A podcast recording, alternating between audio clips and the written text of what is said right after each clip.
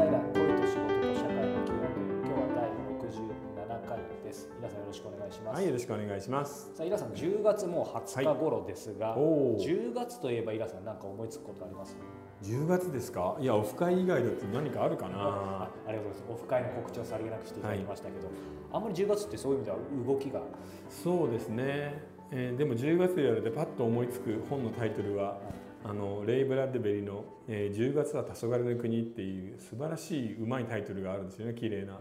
うん、それはどんな、いやえっ、とねそれは短編集だったと思います、はい。あのブラッドベリーのことなのでちょっとファンタジーっぽかったりする。まあロケットとか恐竜とかも出てくるかもしれないけど、前編は大体なんかスイートなファンタジーみたいなね。なるほど、まあ、そうか読書の秋ということのね、まあ、10月なんかもありますけど、あいいですね、あの僕が今ツイッターでやってる月1、2分もすごく広まってきているので、ぜひ皆さんあの参加してくださいね。ぜひぜひ、えー、ツイッターで送ってくれればあの僕はリツイートしますんで、特に本のあの書影もぜひ入れてくださあい。そうですね。はいさあ、えー今日はこんな質問です。はい。二十歳の男子学生です。将来できるだけ働きたくないです。ー。いや気持ちはわかるよ。いいですね。うん。ふざけた質問と思われるかもしれません。ですがもしかしたら世の中には会社員として真面目に生きる以外の道もあるのかもしれないということを本気で考えています、最初の数年だけ真面目に働いて貯金を貯め資産運用や起業することを考えましたが成功しそうなプランが思いつきません。うん。アリのように働くべき凡人ではありますがキリギリスのように優雅に暮らせる手はあるでしょうか？いやーこれね残念ながらね、まあないねまず。ない。要はあのその資産運用にしても起業にしてもそれが成功するまでに10年とか20年とかかかっちゃうんですよね。そうですね。アリのように。勉強するうん時間だったりその資産を貯める時間だったりが。なのでそれ以降でしかその優雅な生活はないので少なくとも20代の10年間ぐらいははよほどその頑張ってお金貯めないと30代以降で自由になるのは難しいと思うんだ。いでも逆に言えば優雅に暮らすキリギリスのように優雅に暮らすっていうのは前提としてお金が必要かどうかって考えてみたらどうかな。あー20代の10年間なんてお金なくても優雅で自由に楽しく暮らすっていくらでもあるよね。独り身だったらなおさらですよね。だからそこそこ働いて優雅に暮らして自分の人生でまあありのように働くべき凡人って書いてあるけど自分の人生で何がやりたいのかをゆっくり考えてみたら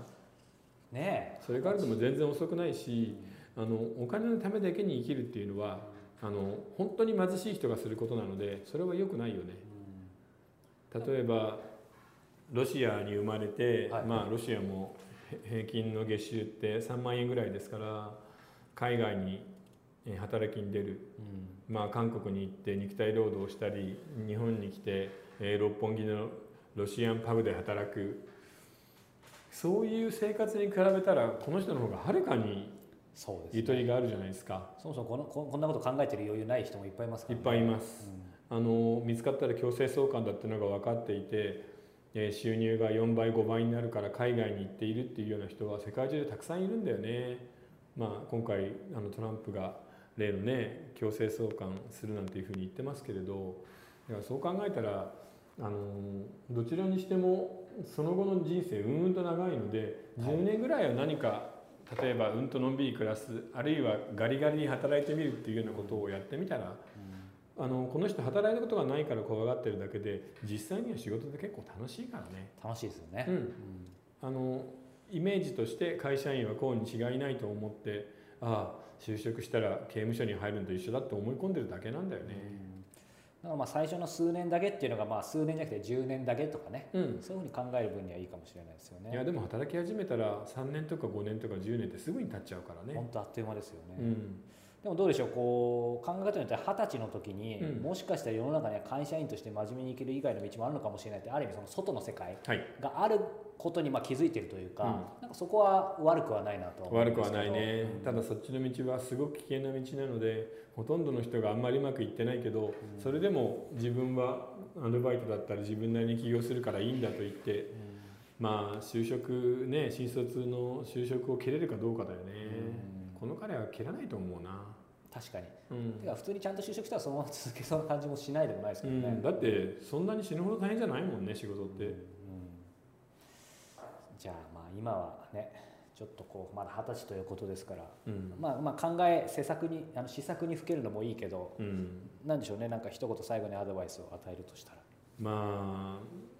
そうね資産運用っていうけど資産運用の元ではやっぱりどうしても3桁以上のお金が欲しいしそれをうまくやるには多分ねそうね経験が10年20年必要なんですよ。うん。なので若いうちから始めるのはいいと思います。あそうですね。はい、だから少額で投資する NISA みたいなのもあるし本当に考えてるんだったら今から勉強した上で、えー会社に入って最初のお金をちょっとずつ貯め始めるのがいいんじゃない？例えば30歳で1000万円、えー自由に動かせるなんていうとやっぱりちょっと普通のサラリーマンに余裕があるじゃないですか、えーちなみに、えー日本は世界で2番目に富裕層が多い国なんですよね、うん。うんえー4万人に1人いるんだって。すごいですうね。ん、だから、あのーまあ、ざっと言って200万人ぐらいいるんで普通の会社員でももし資産運用をちゃんとしてちゃんと貯金をしてたらなることは別に全然難しくないんだよね。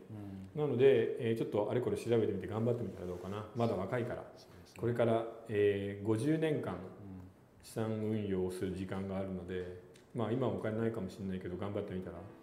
あやっぱりその時間コツコツはウォーレン・バフェットのスノーボールじゃないですけど、あとこの間本田清六の本も読みましたけど、うん。なんかやっぱり大きいですよね。大きいですね。いやでもなかなか難しいけどね。これ資産運用に関しては本当にあの頭より才能なんだよね。生まれつきのものなので。やっぱそうなんですね。うん。野球の選手と一緒だと思うな。それでちょっとハードル上がりましたが、まあね興味あればちょっと勉強してみてもらって。はいいいと思います。はい、さあこの番組では皆様からの質問を募集しています。恋や仕事社会に関するご質問を公式サイトのフォームからお寄せください。そして石平オンラインサロン世界フィクションにできているの会員さんも、えー不定期で募集しています。えーリスナーの皆さんは優先的に案内をさせていただきますので詳しくは夜間飛行、えーさんまで直接お問い合わせくださいなおオフ会今月24日にも、えーありますのでこちらもぜひ、はい。ということで今日は第67回をお届けしました。皆さんありがとうござはいいました、ありがとうございました